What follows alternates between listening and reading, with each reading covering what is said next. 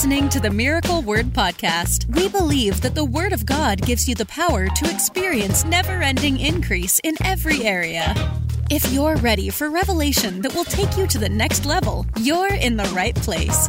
Here's your host, evangelist, author, and founder of Miracle Word University, Ted Shuttlesworth Jr. This is something that needs to be said, and we we are so close to the return of Jesus Christ, so close to really the end of this dispensation. And people are asleep, man. I mean, it blows my mind that that people are, are as asleep as they are. I mean, you can't I don't understand how people can't see what's going on around the world and think, you know, everything is is fine and you know, I don't I don't know how they've slipped into like a zombie state and they're just like floating through life. And so I wanted to take you through today and talk about from the word three things that we had better know, that we had better know for sure in 2020. And of course, we're in the last half of 2020, which I prophesied last year. These would be the best six months of our lives for those that are faithful. Best six months of your life, not of this year, of any six months to complete a year that you've ever had. And uh, we've set our faith for that. It's our year of violent increase, expedited favor, no question about it. And um, so as we enter in, I want to talk to you about um, the difference. You know, what is the difference? You know, if you think about that, what is the main difference between uh, what we would call Christianity today in America, Canada, Western Europe, what we would call Western Christianity? What's the difference today from early church Christianity, from first century uh, Jesus Christ and the apostles style Christianity. Why is it different? How's it different? And that's why I wanted to talk to you about this today. Because this right here will shake your whole life up. You cannot, let me just emphasize this. You cannot, you cannot go with the flow of Americanized Christianity in the day we're living in and think that everything's going to be okay. You cannot do it. It's not going to work. It absolutely is not going to work. And so that's why today I'm going to talk about some of these elements that made first century Christianity, first century Christianity, why this religion exploded around the world, even in a time of extreme persecution. And, um, you know, I used to say, well, you know, America doesn't know anything about that. Get ready. Because as you can see, we're already looking at persecution in America. And, and I know we're on still a low level. It's not at a violent level yet, but we're already, they're testing the persecution waters. If you have not uh, understood what's going on, they're testing the persecution waters. I mean, you look at the things that are, that are happening, what they're saying to us. It's insane that you can look at the fact. Let me, and I'm, I'm just going to say this plainly. You can look at the fact that 90 some percent, the high 90s. I believe when I talked last time to someone, it was 99.7 percent of people who contract coronavirus, they recover from it with no issue. Of the people that have it that they're finding now, they don't have any symptoms, literally no symptoms. My contractor that's working at my house told me, he was like, I just got coronavirus for like three days. He was like, I had to be quarantined in my house for 10 days. He said, if they're shutting down the nation over what I went through, he said, this is the biggest fear mongering that we've ever seen in the history of America. He said it was nothing. He said it was absolutely nothing. And he said, uh, you know, I was blown away by the time I came out of it. He said, my, my, my perception of what Corona was and what it did to you and what actually happened to me. He said, it's, it's a total sham. And so, uh, now they're showing us that the actual death tolls are going way down, even though because of testing, spikes are going up in cases reported. The death tolls are way, way down. They showed even for older people that you're, you're more likely to die of dying than you are to die of coronavirus. Just die of old age, die of other things. It's gone below the normal death count for older people. So you can see that it's a form of control and persecution. You know, put that mask on. You can't come in without a mask. Get some rubber gloves, whatever. It's, and, and it's, it's insane. I think it was, uh, de Blasio who said in New York, he said, um, Christians in churches should have to wear masks, but the reason that they, um, the ones that are protesting, the ones that are in the streets shouldn't have to wear them is because of the profound significance and importance of what's going on in the streets. The profound significance and importance of what's going on in the streets. As if what's going on in our churches is not profound or important. They have lost their minds. One, I saw one journalist write that he's the worst um, mayor of New York City in the history of the city, which is huge to say that. But you can see now, you look at what's going on, what was mandated in California, that you know you can't sing and you know all this in your in your church services. That is a form. If you don't know it, that is a form of persecution that can't be ignored. It just absolutely can't be ignored. And there are people that are swallowing this stuff hook, line, and sinker, sinker, as if, well, you know, we just got to, we need to know that it's important for us to comply for a little while while these things are happening. And then, you know, obviously as things get better, you know, they'll give us our rights back. They don't give rights back. They're testing to see what they can take, what they can uh, limit. And you've got Christians that are like with their heads in the sand, that are just laying down and accepting these things as though they're normal and you know, you've got Christians that, you know, attend churches that refuse to open. Like they literally refuse to open. I had, uh, I heard a preacher say from his uh, online pulpit, he said, you know, everybody's saying they want us to open back up. He said, we're not going to open back up until Jesus himself tells me it's time to open back up. And I thought to myself, well, that's insane because number one, Jesus himself never told you to close your church.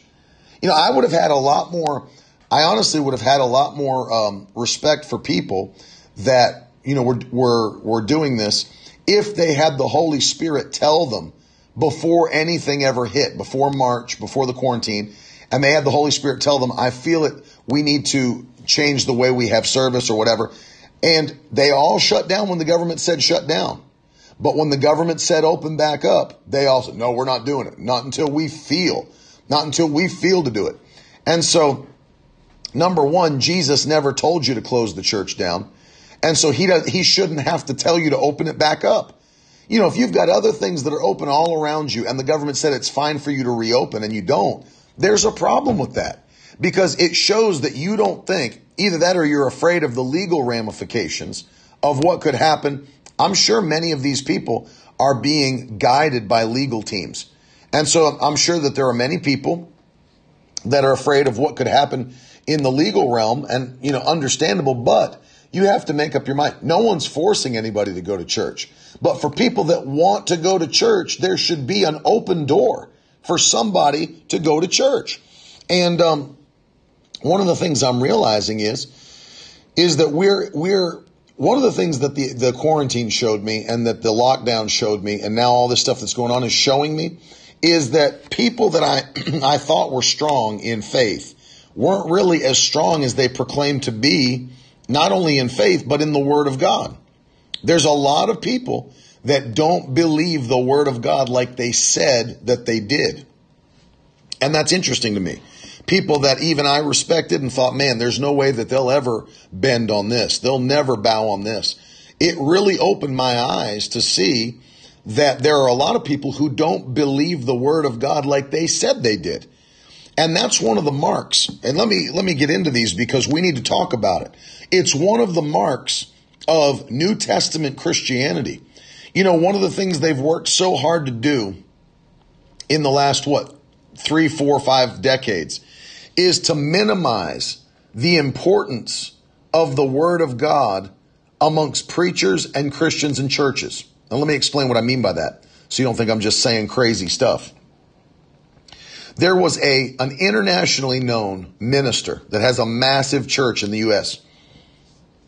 who did a series at his church and basically said that the Bible is no longer the only thing that needs to be preached and taught to this generation because of the fact we have a lot of people that don't believe the Bible's God's word. Well, yes, we have a lot of people that believe that, that the Bible's not God's word. But see, the problem with that thought process is that you think we can get people saved by getting them interested. Let me stop right there and get you to hear what I'm saying. There are preachers who think we can get people saved by getting them interested, which is a total lie of the devil. You cannot get people, quote unquote, interested in Christianity. What I mean when I say that is they think if you create an engaging experience at your church, if you tell stories and make it exciting and have a good, um, you know, light show and the great uh, engaging worship and all these things, that we can draw people in that we're seeking something and get them interested in what they're in what we're doing. And if we can get them interested in what we're doing and engage their minds and stuff, we can get them to understand that Christianity's for them. They honestly believe that you know, you have to use other means because the other means is actually what draws people in. If you tell engaging stories, if you use uh, better presentations, you know, all these different things. The, the problem with that is what they're saying is you have to engage the human mind in order to bring somebody into the kingdom. That if we don't engage their human mind, the Bible doesn't teach that. That's why Paul was very clear with the Roman church. He said, I'm not ashamed of the gospel of Jesus Christ, for it is the power of God unto salvation. So without the gospel being preached, you know, God has chosen the foolishness of preaching. You can't get around that. You can't get around that. God has chosen the foolishness of preaching. Look at Daniel Davis on YouTube commenting. She goes, she attends my uncle Terry Shuttlesworth's church in Virginia Beach. She said, I'm so glad my church stayed open. I had a friend suffering severe depression during the pandemic. I invited her to church and prayed for her and depression left her mind and she's doing much better. You know, churches are more essential than any other place in the nation. Do you realize? And I've, I've mentioned this on the broadcast before. Back when they were building this nation, they would build, anytime they would found a city or a town, they would build the church first. History will show you this if you go back and study history. They would build the church buildings first in the center of town, and everything else would be built out from the church. They understood that the church, Christ, God, was the center of civilization. You look at nations that are not considered quote unquote Christian nations, or, you know, it, it blows your mind to see the, the poverty, the violence. You know, you leave man to, to his own devices and see what happens. And so I want you to understand this is that they, they think if we can get people interested in Christianity, that some, somehow we'll, we'll be able to bring them into the kingdom. The Bible does not teach that by any means. No way, shape, or form are you going to get a dead person interested in Christianity. And the Bible's clear that people who are unsaved are dead in their trespasses and in their sins. You cannot get a dead person to be interested in the kingdom of God. It doesn't work that way. It comes through the preaching of the gospel. And that's why Paul said it. I'm not ashamed. Paul's least effective endeavor is when he went to Athens and tried to use philosophy to get people interested in God. And he stood amongst the Stoic and Epicurean philosophers and used their, uh, their pedestal that was dedicated to an unknown God and then he began to tell them who the unknown God was.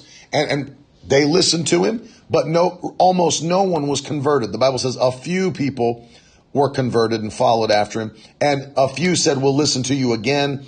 And the rest were just saying he was crazy. So he tried to use that method and recognized the fact it doesn't work. It doesn't work. It does not work. You cannot use debate. You can't use uh, great presentations. It has nothing to do with that. It has everything to do with the preaching of the gospel. That's what brings people from death unto life. It transmits them out of the kingdom of darkness and into the kingdom of uh, God's dear Son, Jesus Christ. So they've been they're teaching preachers like me. They're trying to tell the younger generation of preachers, you know, don't use so much scripture. You know, that turns people off. They're not used to hearing so much Bible. Don't preach so much scripture. You know, use more stories and use more illustrations and use, and they really want us, basically, if you look at the trend, they want us basically to maybe, maybe read one verse or like a portion of a verse and then spend the rest of our time telling stories and doing illustrations and presentations and think there's going to be power on that. They think there's going to be an anointing on that. I sat one time in a service with a guy who tried to be super relevant like that, and I was annoyed that I wasn't didn't have the opportunity to preach in that service because I looked across the crowd. There were so many young people who needed a change from the Holy Ghost. And I watched as this guy, this hipster, gave his presentation. I won't even say what I watched him preach because he didn't preach. I watched him give his presentation and he did his little act and his little pre prepared thing that he does everywhere that he goes in a can, opens it up and gives it to the crowd. He had videos that were synchronized to his talk. He had sound effects that were synchronized to his talk. And I watched this dude preach for over an hour and a half. He had the microphone and he never once quoted a verse of scripture. Never once opened his Bible to read a verse of scripture. And on top of that, he never even referenced a scripture. What I, what I mean by that is he didn't even say like, well, how many of you know the Bible says that the same spirit that raised Christ from the dead dwells in us and quickens our mortal bodies? He didn't even quote a scripture from his spirit. Nothing. There was no text read. There was no scriptures quoted. It was just him giving a nice little presentation that he had canned that he brings everywhere that he goes and is able to open the can, turn on the videos, turn on the sound effects, and there's no power. There's no power. Nobody's changed by that. Nobody is changed by that. You might as well open up YouTube and watch TED Talks. He didn't, of course, he didn't give an altar call. Steve said, Did he give an altar call? Of course not. You know, I was just preaching for a pastor in Michigan, and he told me, he said, I'm so thankful to see how uh, you're operating as a ministry. He said, I'll have a lot of evangelists that'll come in here. They don't even take altar calls anymore. I thought, hold on a second. How can you have an evangelist come into your church proclaiming to be an evangelist and not even give people the opportunity to be saved? That's not an evangelist. It's a traveling talker, is basically all that is. And it blew my mind that people really believe, they truly believe that we can get the dead interested in the kingdom. It doesn't work. It doesn't work. And so I want you to hear what I'm saying to you today. One of the things that we're going to have to have to have if if we're going to have New Testament style Christianity, if we're going to have first century style Christianity, then we are going to have to number 1. This is the first thing that I'm going to say you better know and you better you better have it working in your life. We had better base our lives on the Word of God. We had better base our lives. This right here, the mighty Word of God. I believe it. I speak it. I stand on it. I will not back off of it. I'll obey this way before I'll obey a man or a government. You hear me on that one. There's my buddy Jordan Bradford. Love you. Let me tell you something. I'll stand on this way before I'll believe a man or I'll obey a government. I love Acts 5:29. We obey God rather than men. I don't care. As soon as the the people in authority start contradicting what the word of God says. You know, we're not let, let me just give you something. Singing in church is not a luxury. It's not just some side thing that we have the ability to do. We are commanded to sing. Hear what I'm saying to you today. The scripture commands us to sing. The scripture commands us to sing unto the Lord a new song. Throughout scripture, we're commanded to sing.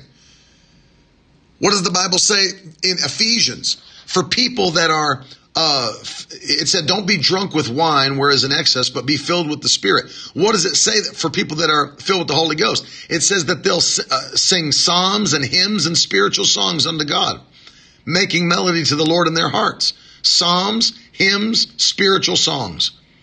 We're commanded. If we're filled with the Spirit, if we're Christians, we're commanded to sing. If you think it'll be a cold day in hell before I'll ever stop praising God because of some governmental order mandate, cold day in hell. It'll be a cold day in hell.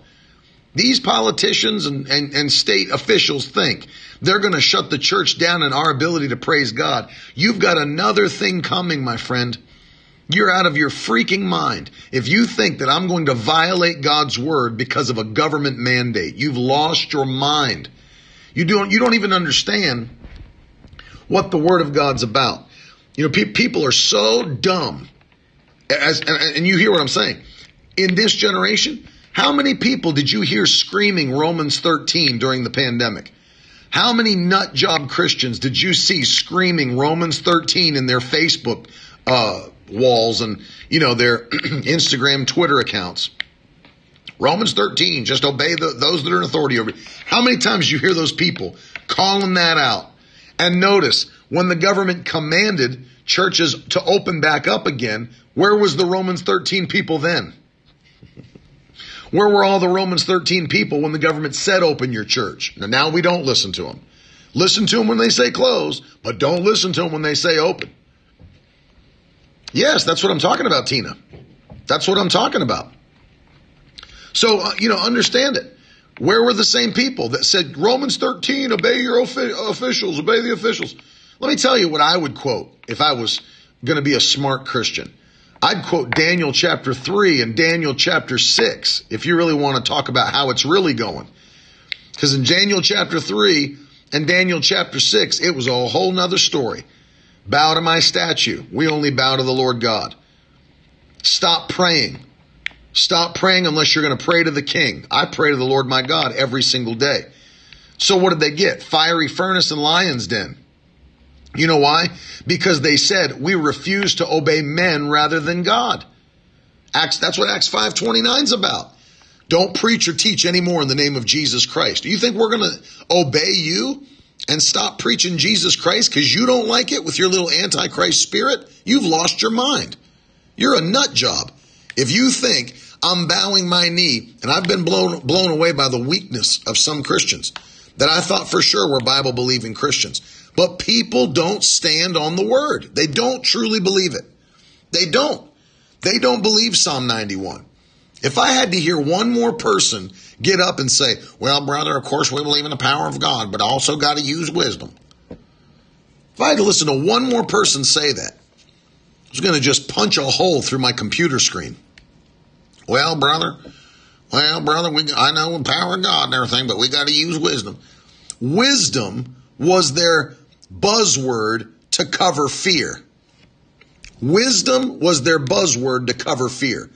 Basically, if we're going to do, if you've ever seen that thing on uh, on uh, YouTube, honest trailers, if trailers were honest for movies, let me tell you what the if if we were doing honest posts, what they should have been saying.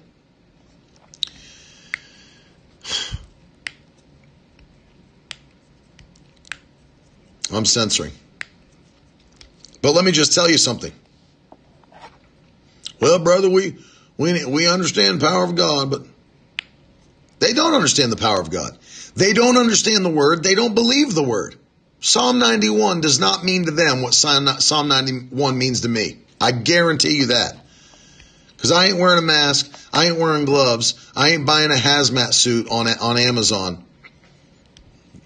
People going around with a freaking face shield. A face shield! Like you're in riot gear.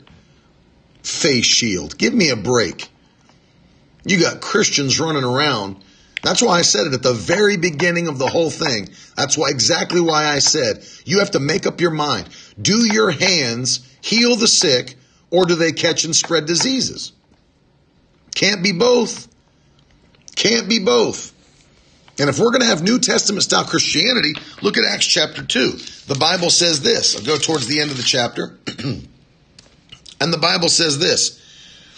You want to know why the church grew so rapidly?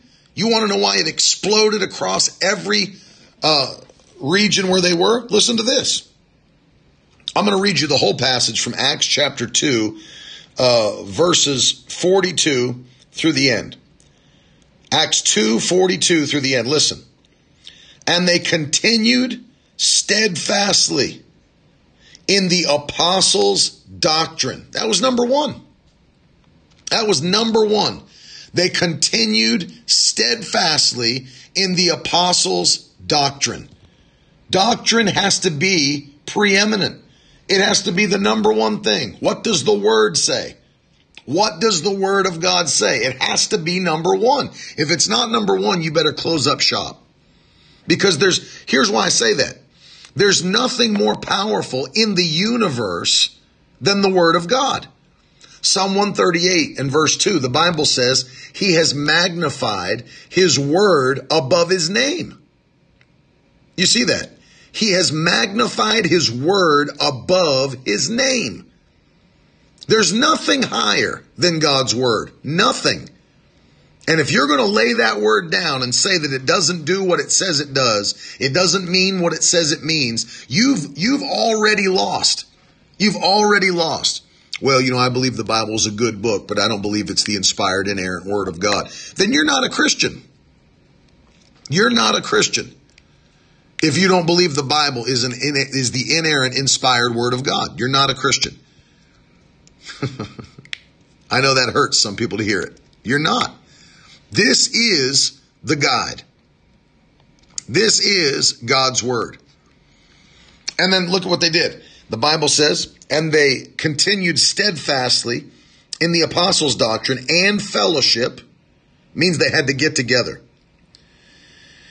Fellowship and in breaking of bread and in prayers. How many Christians don't even pray anymore? Four years ago, maybe six years ago now, when I wrote Praise, Laugh, Repeat, I found the statistic that the average Christian in America prays less than five minutes a day. Five minutes. And that included, by the way, their mealtime prayers. Here, it says that they, you know how I know they were praying every day? Because the Bible says in Acts chapter 3 that Peter and John were on the way to the temple at the hour of prayer, which means they had an hour of prayer every day.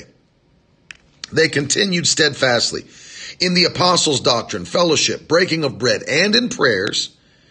And fear came upon every soul, and many wonders and signs were done by the apostles. Let me tell you something. You can't have signs and wonders if you don't believe and preach the word. These signs shall follow them that believe. You have to be a believer in this word before signs and wonders can follow you. There's no no no it doesn't blow my mind why many churches don't have signs and wonders. They don't preach the word. They won't preach the word. They won't preach he's a healer. They won't preach he's a deliverer. They won't preach he's the baptizer in the Holy Ghost. They just won't. And the Bible says that many signs, and all that believed were together and had all things in common, sold their possessions and goods, and parted uh, them to men, all men as every man had need and they continuing daily with one accord in the temple. You see that? Every day they went to the temple and breaking bread from house to house did eat their meat with gladness and singleness of heart, praising God, having the and having favor with all the people, and the Lord added to the church daily such as should be saved. There's churches throughout America where there's not people added to them yearly, let alone daily. They're shrinking, not growing. It's because they won't stand on the word. They won't believe the word. They won't preach the word. They don't see the effects of the word. You can't have something that's alive continue to die and shrink. You hear me? I'm not telling you today that the church is in trouble because the church of Jesus Christ is not in trouble. But there are people who have eliminated themselves from being part of the growing church of Christ. The church is not in trouble because Jesus is the head of the church. And the Bible says, He said, I will build my church and the gates of hell will not prevail against it. You can't prevail against the true church. The, let me tell you something. The churches that are doing it are having explosive growth, not only in this nation, around the world. in nations where there are extreme persecution and violent persecution. Extreme growth is happening. The largest crowds in the history of anything are happening right now in Christian Pentecostal gatherings and crusades. Do you realize that? Let, some of you that are watching me don't understand how huge this is. I'm going to say it again. The largest crowds in the history of the world for any purpose, any purpose at all, sporting events, music festivals, political rallies, the largest crowds in the history of the world are taking place right now for Pentecostal Christian gatherings and crusades. That should open your eyes to see that the ones that are still doing it right are still having growth like Jesus said and did. The apostles did, and the church did. And it's why the early church exploded throughout the world, even in a time of three centuries of extreme persecution until the peace of the church. So understand what I'm telling you. Those that are still doing it the right way, standing on the word, don't don't listen to this broadcast or podcast today and think that I'm telling you that the church is in trouble. I'm not telling you that. I'm telling you that the Bible prophesied that there would be a great falling away, that the hearts of many would grow cold. It doesn't mean they're a part of the church anymore because you can't fall away from something and still be a part of it. So, do I think we're seeing Bible prophecy fulfilled? Absolutely, I do. Absolutely. Do I think things like the hyper grace movement have played into this and the seeker sensitive movement have played into Bible prophecy? Absolutely, I do. You don't, you can't, you can't tell me that, that the doctrine that your actions don't matter, hyper grace. Your actions don't matter. Your sins don't matter. You don't even need to repent if you make a mistake because your past, present, and future sins are already forgiven by the blood of Jesus and you can never be taken out of the hand of God and blah, blah, blah. All these things. You can't tell me that that doesn't play a role in people's hearts growing cold and them falling away from the faith. Absolutely it does. Because what people fail to realize is that you still have a flesh that wants to please itself rather than please the Lord. And if you don't have a spiritual atmosphere that actually cares about what God thinks, then your flesh is going to take over. And it's what's happening with many people. It was prophesied by the apostle Paul that in the last days, people would be lovers of pleasure and lovers of themselves rather than lovers of God. We're seeing that. We're seeing that right now today. People are, you know how I know? Because the average Christian, Western, Western Christianity, the average Christian goes to church once about every four to five weeks. Some statistics say six weeks. So I attend church one Sunday out of five or six Sundays. And you're telling me you're supposed to be sold out and on fire for God. No, you're not. You're not at all. You don't give a crap about the kingdom of God. And I'll go further than that. You're just going there to shoot it into your arm like some kind of a spiritual drug so you feel better about whatever you've been doing throughout the six weeks. People don't care. Don't try to explain to me that you're on fire for God and you're sold out for the kingdom and you love the Lord if you can't even get to his house one day out of the week. Don't tell me that you're on fire because you're a liar. I, you know I know? When I fell in love with my wife uh, before I met her, or before we got married, I mean, when I just met her, and uh, I, I knew that I was in love with her. Let me tell you something. I didn't want to see her one day every six weeks. Anybody on here that's ever been in love, you don't want to see that person one day every six weeks. I say, well, you know, we already saw, we already saw each other, you know, three days ago. We don't really need to see each other again. We just saw each other. No, if you're in love, you want to see somebody every single moment of every single day. You don't want to be apart from them. You want to be with them, next to them. I remember I used to uh, get off work, I wouldn't wait until I changed my clothes or I'd have my work clothes on. She'd ever, I'd go and drive to wherever she was, wherever she was. You know, I wanted to just be with her. Why? I loved her. And I still love her to this day. And the thing is, people are trying to get by with the lie that they love the Lord and that they're on fire and that they're, you know, that they're, I'm, I'm burning up on fire for God. I'm sold out to God. You don't care about God. You don't care about the kingdom. And people use the stupid, stupid excuse, stupid excuse that, well, you know, the church is not a building, Brother Ted. The church is not a building. The church is us. That's such a stupid thing to say. I can't even begin to tell you people that say that as an excuse, that it makes you stupid. It makes you a stupid person to use that argument. Well, I don't care. We don't need to go to the church. We are the church. You're stupid if you think that because you can't be a Christian and not obey what the word of God said to do and, and obey the actual example of the apostles and the early church. We're commanded to come together. Okay. So if we're commanded to come together in the word of God, you can't choose whether or not to obey that. It's the same. Let me just tell you this. All of God's commands carry the same weight. Put that in the comments. All of God's commands carry the same weight. Put it in the comments section and never forget it. Every one of God's commands carries the same weight. So, I can't neglect the command to gather together and to not forsake the assembling of ourselves together, Hebrews 10:25. I can't choose to ignore that one any more than I can choose to ignore thou shalt not kill. You know, you can't say, well, you know, I know God said you shouldn't kill or murder, but you know, I'm the church. So, you know. It's what the hyper grace movement's doing. You can do anything you want because, you know, it's not about you. It's about him. No, it's about you. It's about you. It's a covenant. There's two sides. Covenant's not one sided. It's two sided. So it is about you.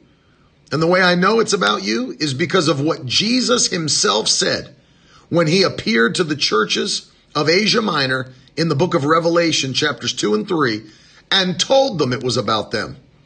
And said, Hey, I've been watching your deeds, I've been watching your actions. And one thing I can tell you is that you don't love me like you once did. Turn there. You guys, maybe if you've never seen that, turn there. Revelation. I'm going to prove it to you. It is about you. It's not about me. It's, it's not about what I do. It's about what he's done. No, it's about you. And Jesus was ticked off that people did whatever they wanted to do.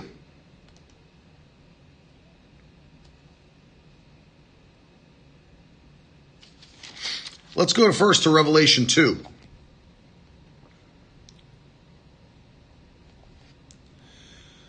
Unto the angel of the church, this is the first verse. Unto the angel of the church of Ephesus, write These things saith he that holds the seven stars in his right hand, who walks in the midst of the seven golden candlesticks. I know your works, and your labor, and your patience, and how you can't bear them which are evil. And thou hast tried them which say they're apostles and they're not, they've and found them to be liars. And you've borne the and have patience for my name's sake and labored and have not fainted. Nevertheless, I have something against you because you don't you've left your first love. Remember therefore from whence you're fallen and repent and do the works or else. Now look at this. Jesus said or else. That's a threat. Do what you used to do. Remember your first love. Go back to love me like you once did, or else. What's the or else? He says, or else I will come to you quickly and I will remove your candlestick out of its place unless you repent. You see that? Jesus, Jesus didn't show up to that church of Ephesus and say, well, you know, I, I know what's going on, but I don't look at you uh, through what you're doing. I look at you based upon my blood and the filter of my blood and what I've done for you. He didn't say that at all. He said, I've been watching your works. You don't love me like you once did. Repent or else I will come back to you and I'll remove your candlestick from its place. Go to the third chapter. Let me show you this. Um, verse 14, chapter 3 of Revelation. He, uh, the Bible says, and to the angel of the church of Laodicea write, these things says the Amen, the faithful and true witness, the beginning of creation of God. Look at this one. I know your works. Once again, it is about you. You are neither cold nor hot. And I wish you were cold or hot. So then, because you're lukewarm and neither cold or hot, I will vomit you out of my mouth. Think about that.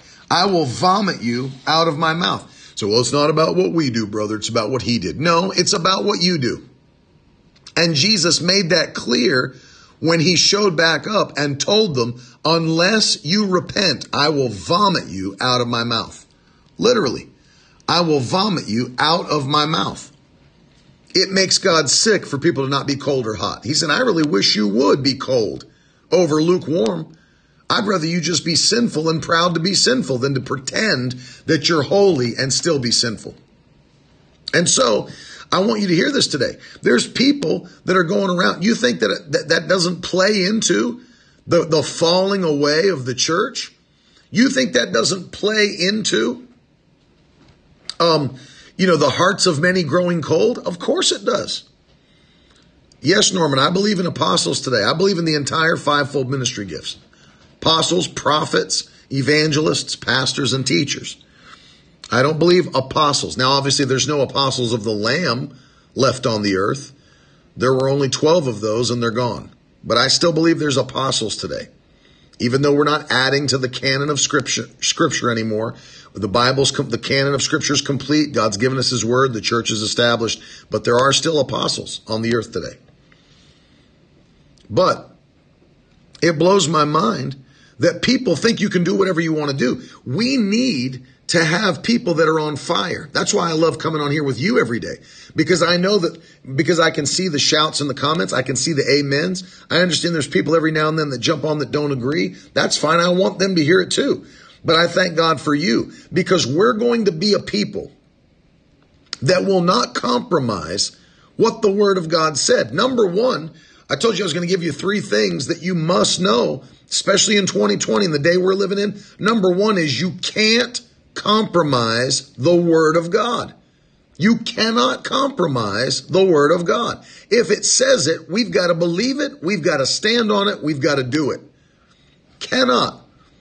That's it. Pastor Jordan said you can't violate God's principles and still receive His promises. That's what the covenant is. You can't violate His principles and still receive His promises. And so I'm thanking God for you because we're going to be the remnant of people. Our hearts aren't growing cold. We're not going to lay down to the spirit of this world. We're not going to be the people that sit around and just say, well, you know, life, that's how life is. It, that's how life is. No, absolutely not. We're going to be the remnant that's on fire, that gets stronger as the days get colder than weaker. I refuse to be weak.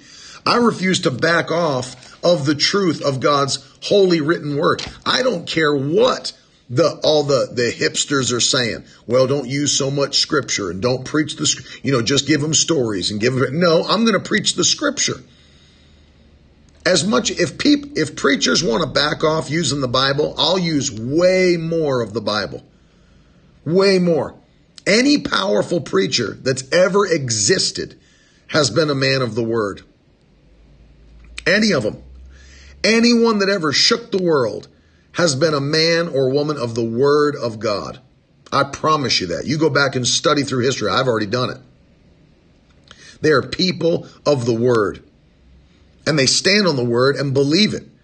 I believe it. You're going to tell me, you know, this is why people are so foolish. They, they, they look at things like even Psalm 91. Well, brother, that's not really for us today. That was Old Testament.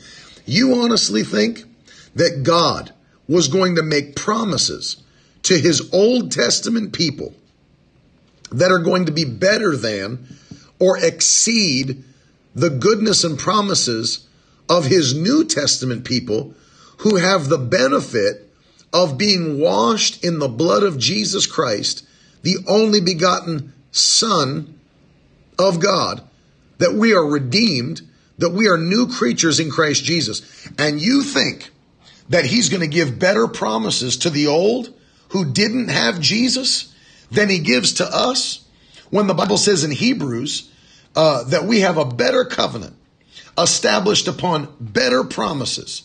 So you're telling me I'm living in a better covenant, but I can't even claim the protective power of God that they had in an old, imperfect covenant thousands of years ago? You don't understand God because it's progressive.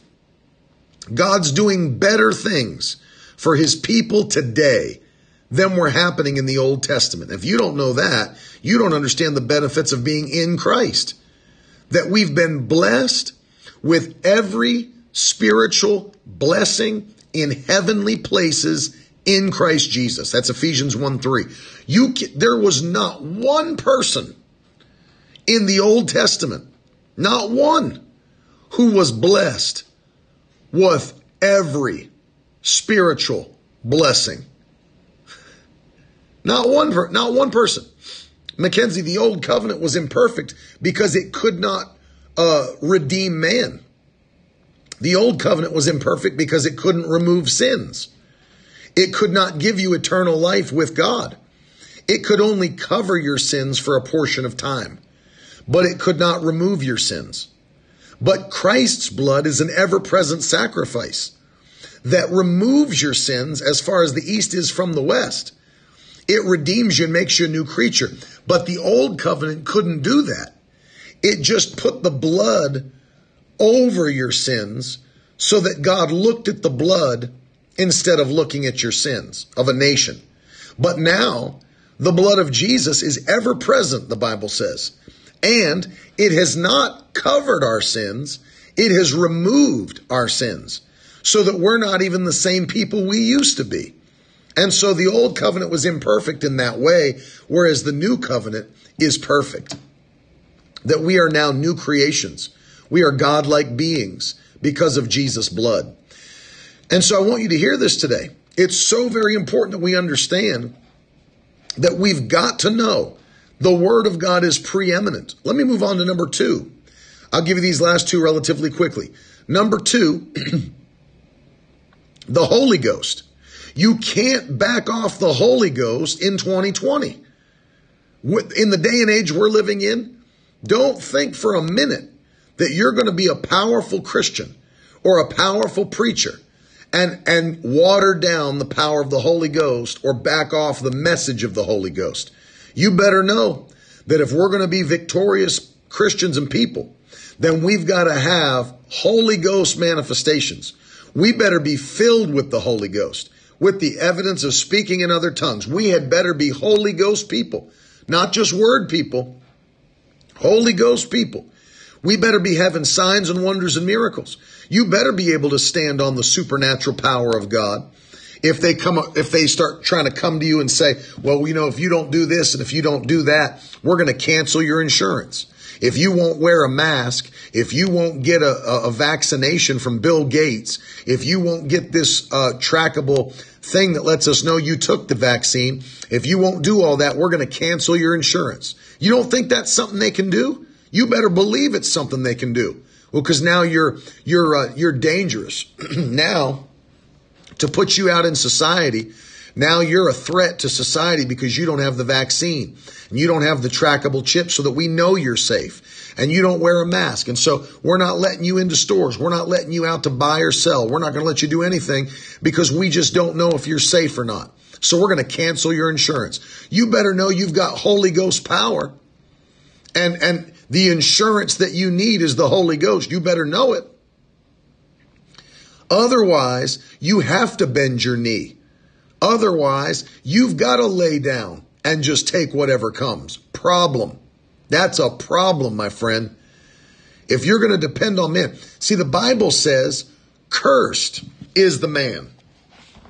Let me flip over there and show it to you. This will this will ring your bell, if you will.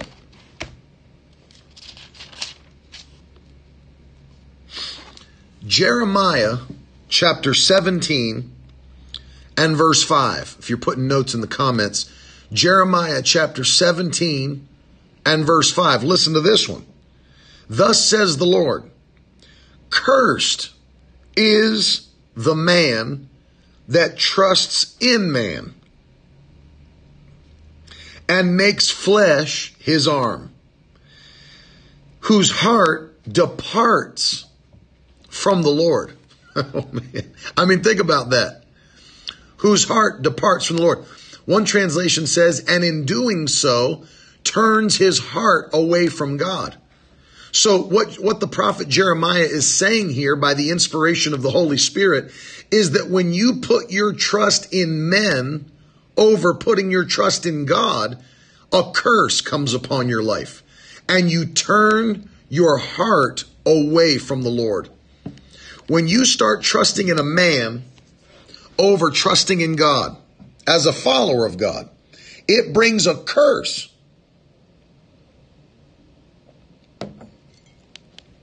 Think about it.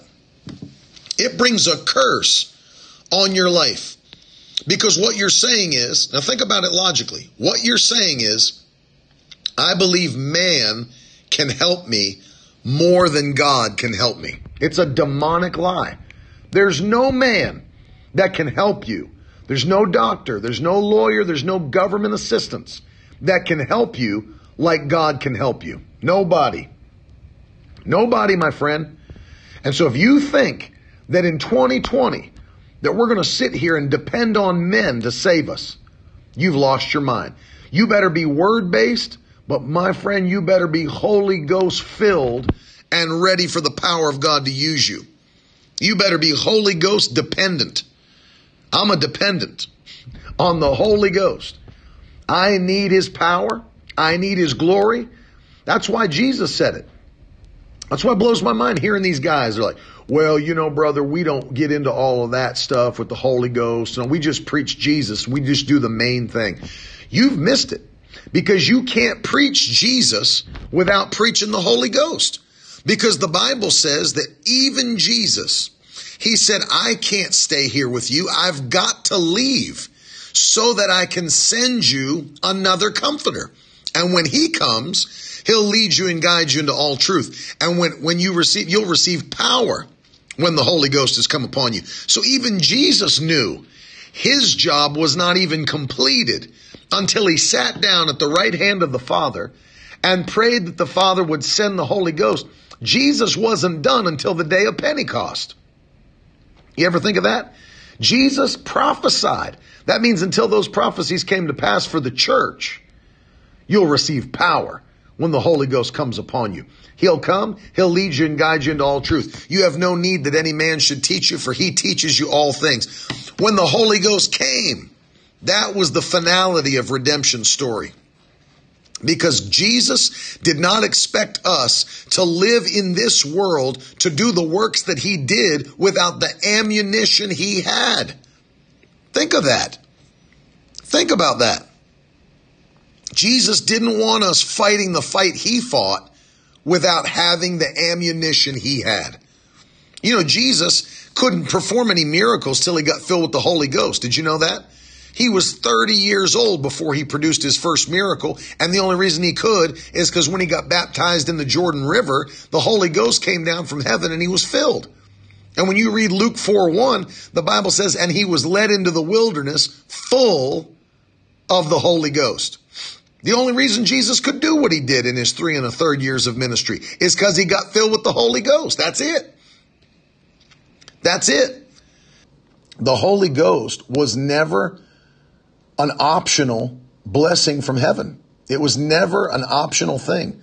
The Holy Ghost is not an option.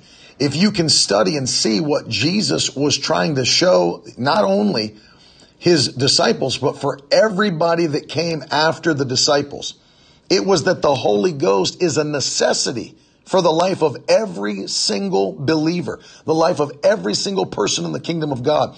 The Holy Ghost is your power. And if you can just take the picture, I mean, think about this. If you can take the picture of what Jesus Christ looked like on the earth, of how there was nothing going on in his life, nothing going on in his ministry until he was filled with the Holy Ghost. That should show you enough to know that you can't live without the Holy Ghost, that you cannot function without the Holy Ghost. If Jesus himself, who never sinned, by the way, who was the only begotten Son of God, if he could not function without the Holy Ghost, why would we ever think that we can function and live a Christian life without the Holy Ghost?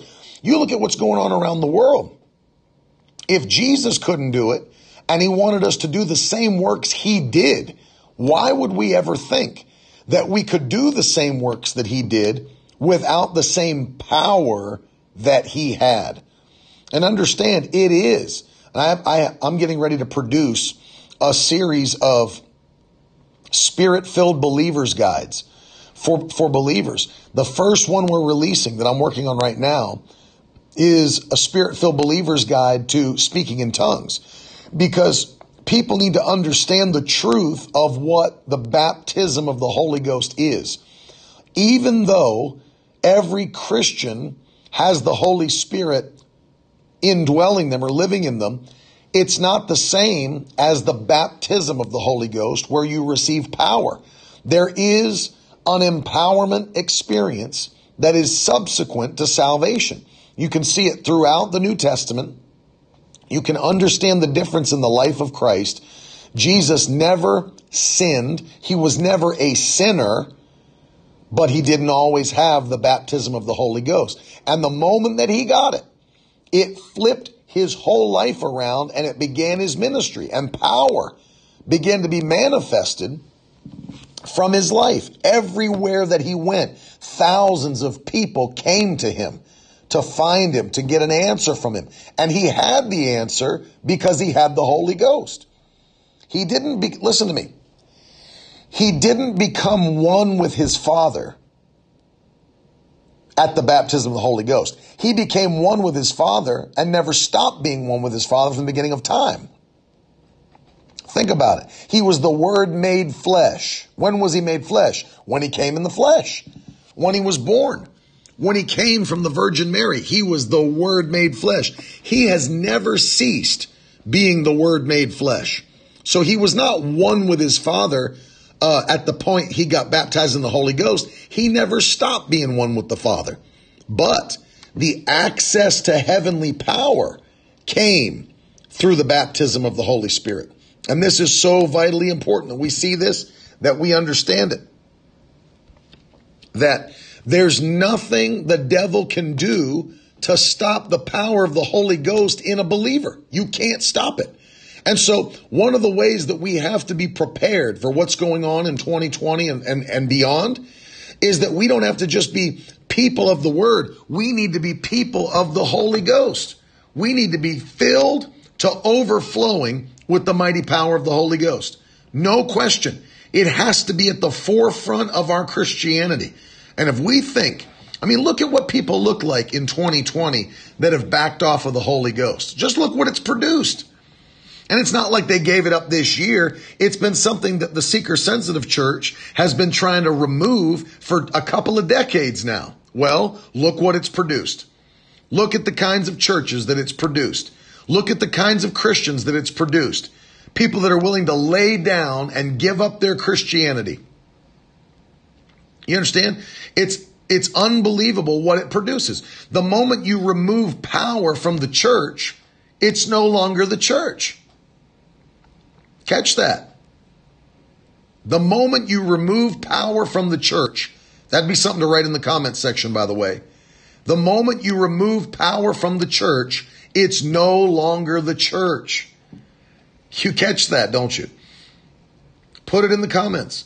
The moment you remove power from the church, it is no longer the church. And it's so important that we understand it because the church, if you're truly the church, you're supposed to be doing what Jesus did, which you cannot do without power. It's impossible. With no power, you cannot effectively preach the gospel. With no power, you cannot heal the sick. With no power, you cannot raise the dead. You cannot cleanse the leper. You cannot cast out demons. There's nothing you can do that Jesus did if you don't have power. I hope you see that. Now, do you understand the fight that's against the Holy Ghost and his baptism? Now do you understand why the enemy's working so hard to remove the power of God from churches? Because it eliminates them from being the church. oh, glory to God. I, I want you to understand. There was never a time, there was never a time that the apostles encountered people in the book of Acts that had gotten saved that they did not attempt, if they weren't already being filled or had been filled, did not attempt to get them filled with the baptism of the Holy Ghost. You know this, don't you? You know that the Holy Ghost indwells you at the moment of salvation, but it's not the same as the baptism. So catch this because if you, if you don't see it, Acts 2 was Jesus' command. Don't do anything till you get filled, right?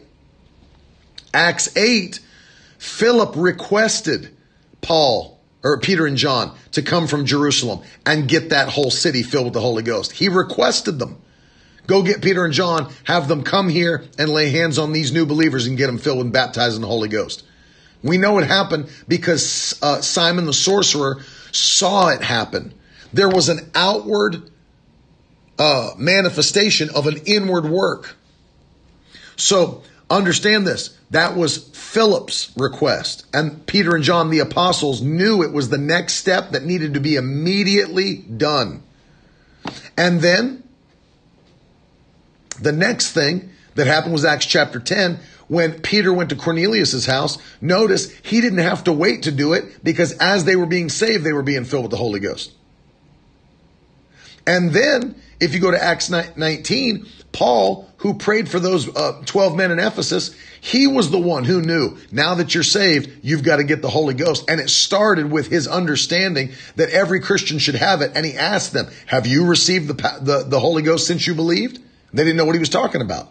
So he got them right to it. Sean Garin on Facebook is saying, so you want the state to back the church's authority? No, I want the state to stay out of it altogether. I want the state to shut their mouth and stay out of the church altogether, like they're supposed to do.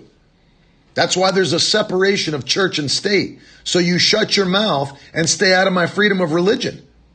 So that I can, I can actually practice my religion as I was uh, given the freedom to do. That people shed their blood for on the shores of other nations and this nation so that we could have it.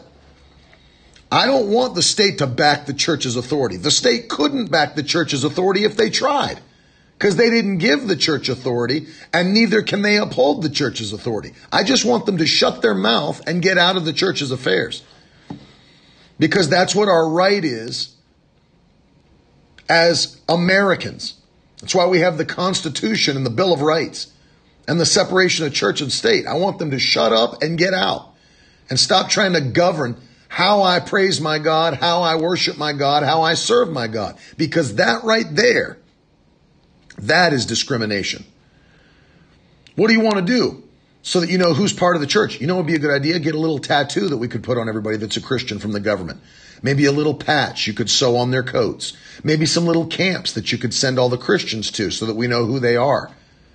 Because if you don't think that's the direction it's going, you don't understand what the Antichrist agenda is. And so I don't care if the state backs the church or doesn't back. Just shut up and get out of the way. Just be quiet and leave us alone and let us do what we have the right to do in the United States of America, which is the freedom to practice religion as the Bible says. And so I have, I could care less if the government supports or doesn't support what I do as a Holy Ghost filled believer. They don't have, they don't have the right to stop me nor shut me down. They don't have the power to support me and they don't have the power to stop me. And if God be for you, then who can be against you? The whole Old Testament, the Bible is filled with the story of governments trying to stop Christians and followers of God. You go to the New Testament, they're trying to stop Christians. Go to the Old Testament, they're trying to stop the children of God. And governments can't stop what God wants to do. Yeah. How are dead people, Robert Conover says, all these people that don't know him, speaking of God, trying to tell us how to worship him? How can a dead person govern how a living person conducts their life?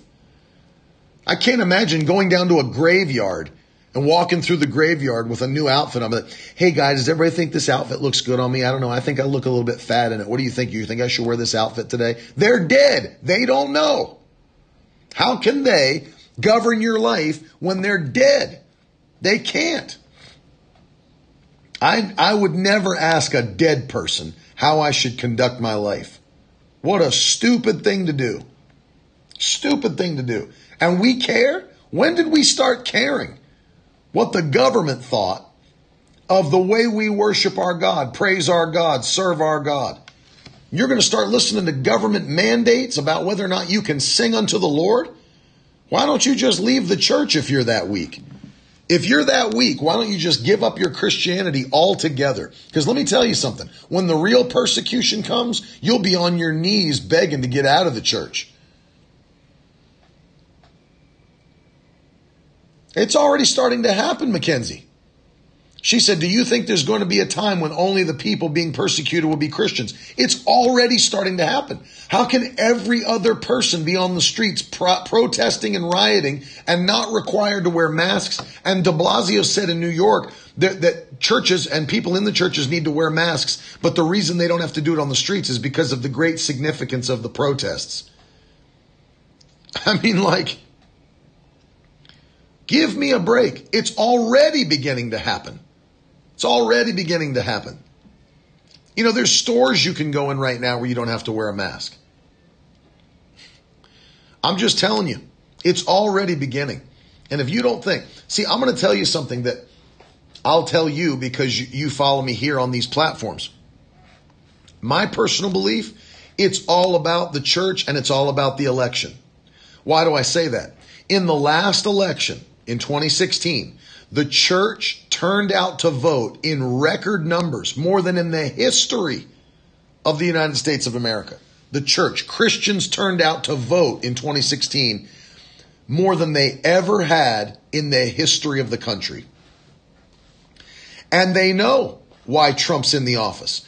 Trump's in the office because Christians voted. That's exactly why. And it pissed them off.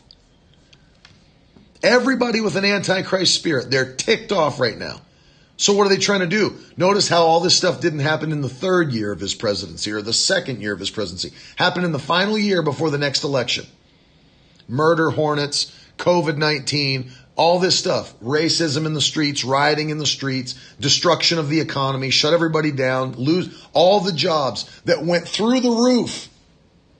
The economy that was at the best it had ever been to destroy all of it. And we find out later it's all a hoax. Nobody's dying. 99.7% of the people that get it recover. 90 some percent of people that get it now don't have any symptoms.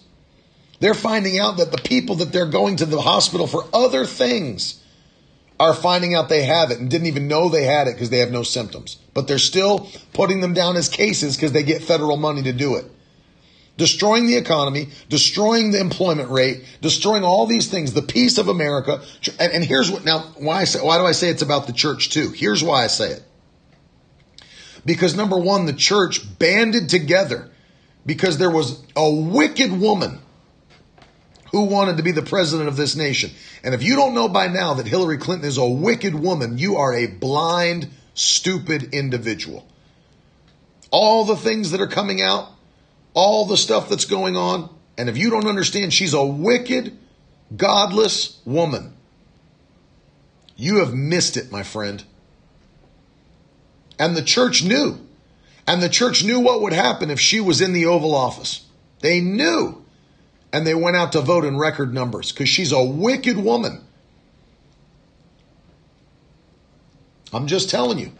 And so now what are they doing? I mean, do you honestly think that Biden is going to beat Donald Trump in an election, can't even remember what he's running for, can't even remember who's his sister and who's his wife.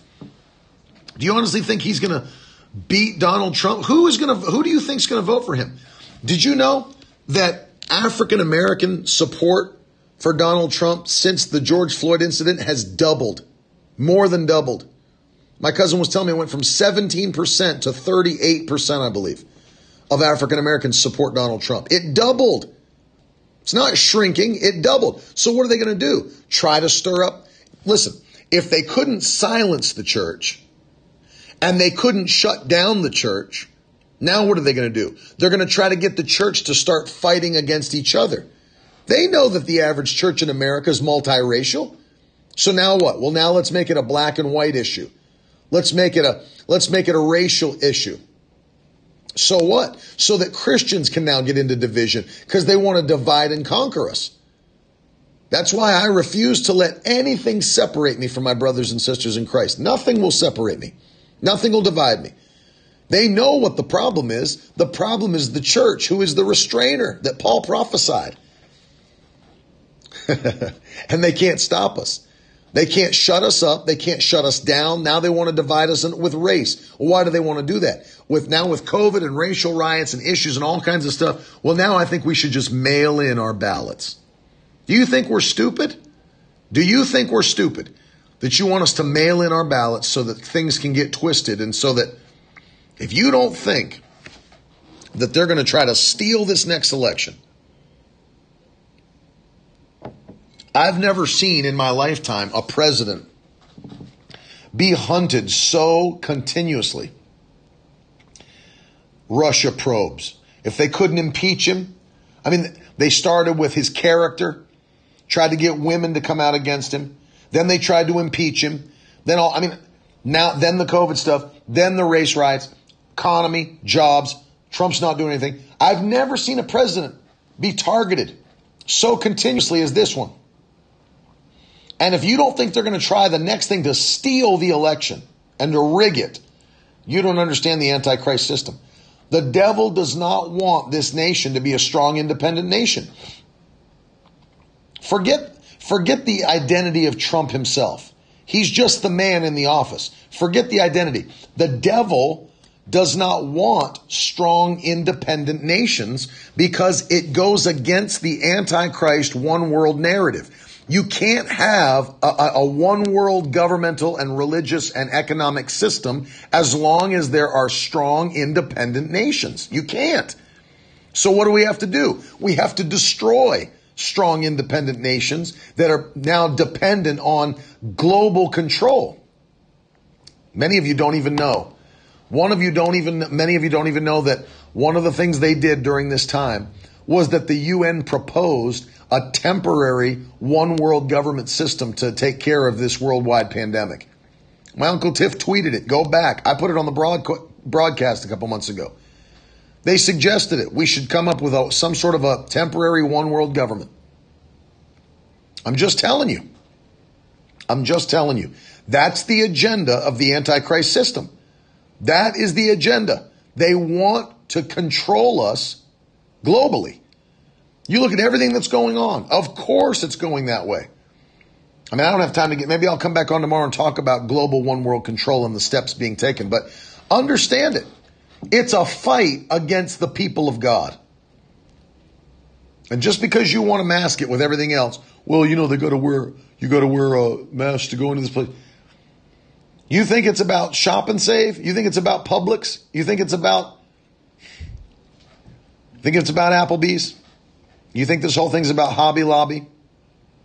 It's not. It's not. It's about the Antichrist agenda that's at work in the earth. It's about the election. It's about the church. And if you don't understand that by now, you need to understand it. That's why we've got to be people of the word. We have to know who we are.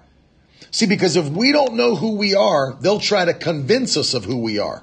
Well, you're irresponsible. You're just irresponsible nut jobs out there that think your God's going to save you, some invisible guy in the sky.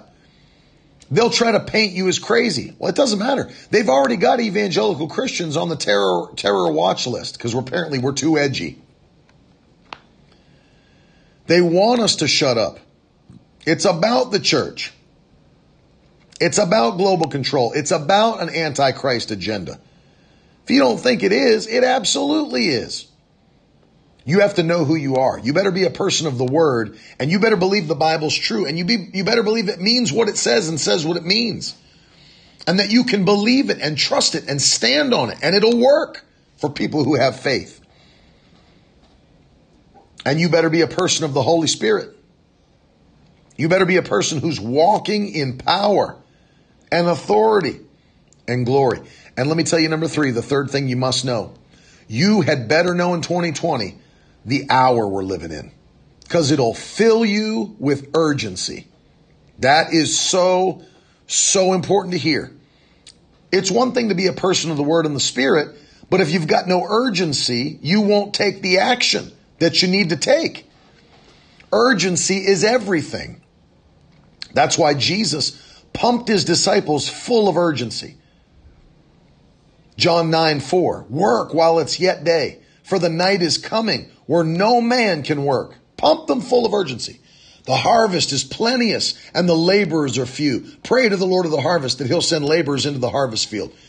Pump them full of urgency. Why?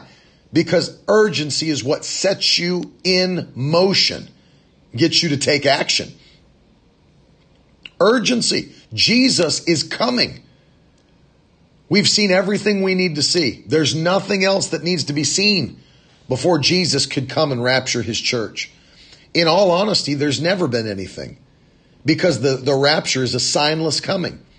You hear preachers sometimes say, well, you know, brother, there's no more prophecies that have to be fulfilled before Jesus could come. There are no prophecies that ever had to be fulfilled. It was a, it's a signless coming.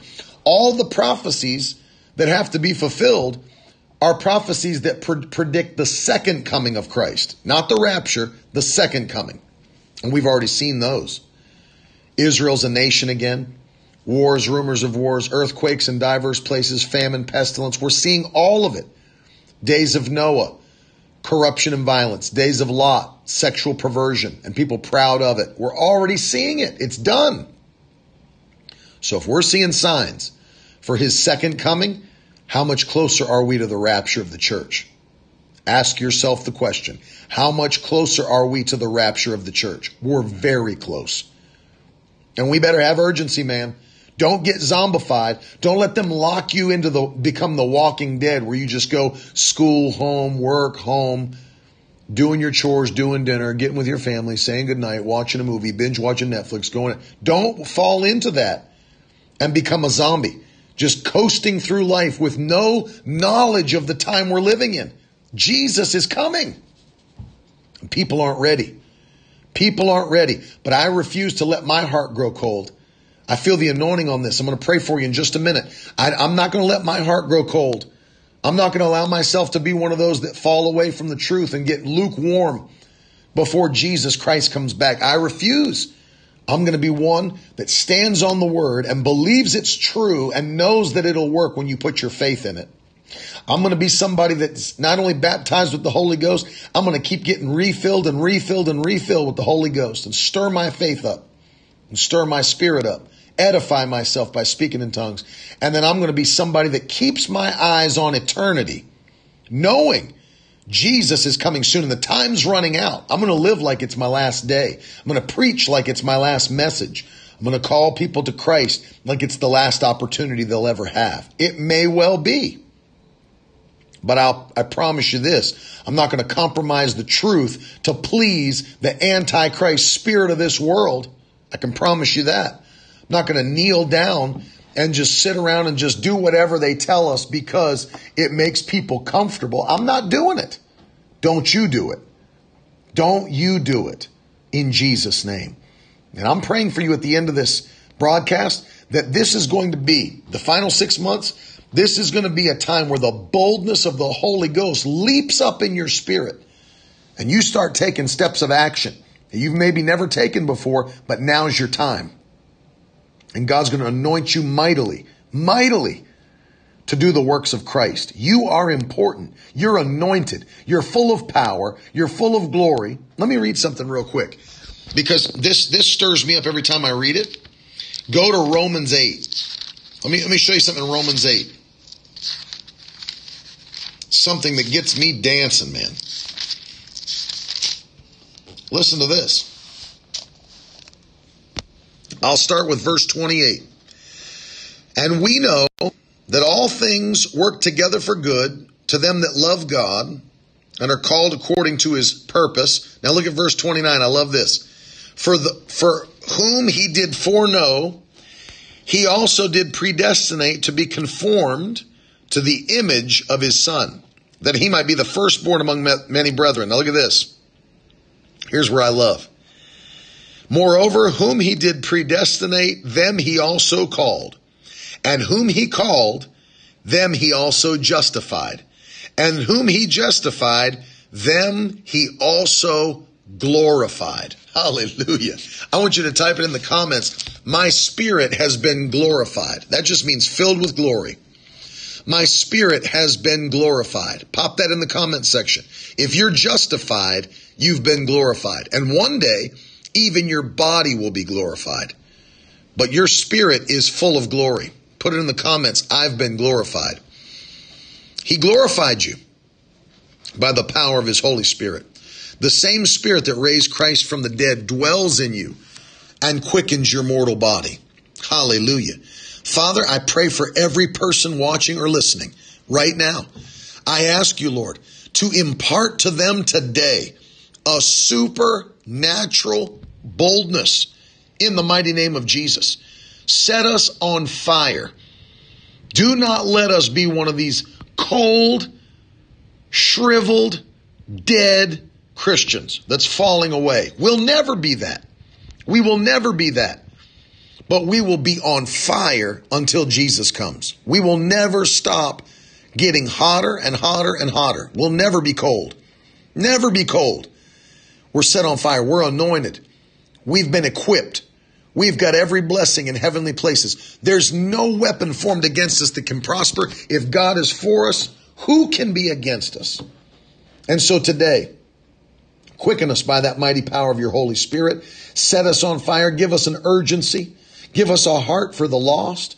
Give us a, a love for souls and let us do everything we can do to bring them into the kingdom before it's too late in Jesus' name. We refuse to kneel to an antichrist system or agenda in Jesus' name. We refuse it. We give you praise, Lord, that we're the remnant. We'll be used by you before it's too late to do what you've called us to do. We will be used by your presence and by your power. Open doors for us, doors of opportunity. In Jesus' mighty name, we thank you. We give you praise. And if you believe it, throw some fire in the comments section and shout aloud amen in Jesus' name. Thank you for those of you that are that have been sowing seeds as I've been teaching. I'm going to give everybody, there I am. I'm going to give everybody an opportunity to sow a seed before I go off because we're doing everything that we can do to see people changed by the power of God before it's too late. Doing everything we can do. And Jesus is coming very soon. And I thank God for you. Those of you that are our partners, our friends that stand with us, we prayed and asked God to send you to us. And God's answered our prayer, Carolyn and me. And so I'm asking you now, those of you that are a part of this uh, broadcast, ask the Lord what He would have you to do. What seed can you sow? monthly to stand with this ministry and partner. What is it that God would use you to do to be a blessing to your generation and to the world? What is it that God would do? And I'm telling you, He'll speak to you if you'll ask Him. He'll speak to you right now. He'll speak to you right now. So let's pray and ask the Lord. Because, thank you, JC, I appreciate it. Let's pray and ask the Lord what He would have you to do. It is important. It is important because many people don't realize this. You're changing your generation by the seeds you're sowing, by your own personal dedication. So, Father, I ask you to speak to every man and woman that's watching or listening. Give them an instruction from heaven about what you'd have them to sow and to partner with monthly that would change this generation before Jesus comes. And we know he's coming soon. So speak to every heart, Lord, and we thank you. We give you praise in Jesus' name. The easiest way to do it is to go to miracleword.com and to click on the give or the partner page and to stand with us. You can fill out the form and set up a monthly seed. Whatever it is the Lord's asking you to do, just be obedient. He'll bless you. If you're in the United States, you can use PayPal, Cash App, Venmo, or hashtag donate in the comments if you're on Periscope, uh, Twitter, or Facebook. YouTube, you can't, but you can use those other methods if you're on YouTube as well. I believe with you, Norman. Financial increase and blessing coming. And uh, I've got some big announcements coming this month. I can't wait to tell you. Big announcement. When I told you that May was our month of miracles and June was our month of testimonies, it was in Jesus' name. Never ending increases hitting every one of us. And these last six months are going to be the best that we've ever had. They're going to be the best we've ever had. Joel, thank you for sowing that seed of $200. I appreciate you very much. Uh, who did I just see before Joel? Uh, JC, thank you for sowing that seed of $50. Christine, thank you for sowing your seed. I appreciate you. If the link doesn't come up for you to complete your donation, you can always complete it at miracleword.com. But those of you using hashtag donate, there should be a link that comes up in the comments for you to click and complete your donation if you've not already set up an account with hashtag donate GoodWorld and uh, we appreciate you. Let me tell you what I'm going to do for everybody that is standing with us in the month of July. We're going to be uh, sending you this powerful book by Dr. John Avanzini. It's called Rich God, Poor God. And it changes your perception of Christ. He wasn't poor. He wasn't broke. He wasn't homeless. He was blessed. He wasn't cursed. This book opened my eyes showed me things I'd never seen before from the Bible about the blessing that Christ lived in. He was not poor. It'll bless you too. That's our gift to you for those that are partnering at $85 or more this month. And then also for people that are sowing largely, seeds of $1,000 or more. And many people are doing that. We're doing two things for you as well. Number one, we're sending you a genuine leather life application study Bible. And number two, a hardcover edition of uh, Further Faster, my brand new book that just came out. We're sending that to you as well to say a big thank you to those that are sowing largely personally or from your business, uh, whatever the Lord speaks to you to do. We've had people standing with us at larger amounts, and we want you to know it makes a difference. We, do you know what's awesome? During the quarantine, the shutdown, the pandemic, we never paused our sowing. In fact, we gave more away during that time tens of thousands of dollars. You know, we never stopped feeding the children overseas, never one day. Every day, hundreds of children ate and continued to eat and were blessed. We never felt the effects of the shutdown, the pandemic. God blessed us, and we're continuing to be a blessing. Let me say one more time before we do anything else. Carolyn's book is about to drop, and I'm so excited. If you didn't get a chance to pre order your copy, go to shop.miracleword.com and grab your copy of Lines. This book is going to bless you and build your faith. It's about declaration and confessions of faith, how to create confessions and boundaries that your enemy can't cross. It's going to bless you. May I encourage you to go to shop.miracleword.com and pre-order yours today. We're getting ready to send it to print and I can't wait to get it in your hands. I'm so proud of my wife. She did an amazing job. If you're listening to me on the podcast right now, you can swipe up and these links will be in the description of the podcast for you to sow or to order uh, the book, whatever you're going to do. And let me just say, for those of you that don't know, Miracle Word University is a great resource for you to build your faith on the stuff that I'm talking about today. We have a whole course on the Holy Ghost, divine healing, prayer, mountain moving faith. We've bundled them all together. And if you'd like to go deeper in this study, you can go to miraclewordu.com and we made a bundle where you get 28% off, which means you get a course for free. You can get over 20 hours of teaching at miraclewordu.com on your phone, tablet, laptop. Do it at your own pace. It will build your faith in a massive, massive way. I love you guys. I'll be back again tomorrow in the morning, 10:30 a.m. same time Eastern time. And tomorrow, I, I made up my mind. I'm going to talk about this globalist, antichrist, one world agenda. It's going to open your eyes to things maybe you've never seen before and why it's headed in this direction. That's what we're going to talk about. Don't miss it. I love you. Have a great day. Don't forget to wish my mom on Facebook or whatever happy birthday, Bonnie Shuttlesworth. I love you guys. Have a great day and thanks for hanging with me. Talk to you soon.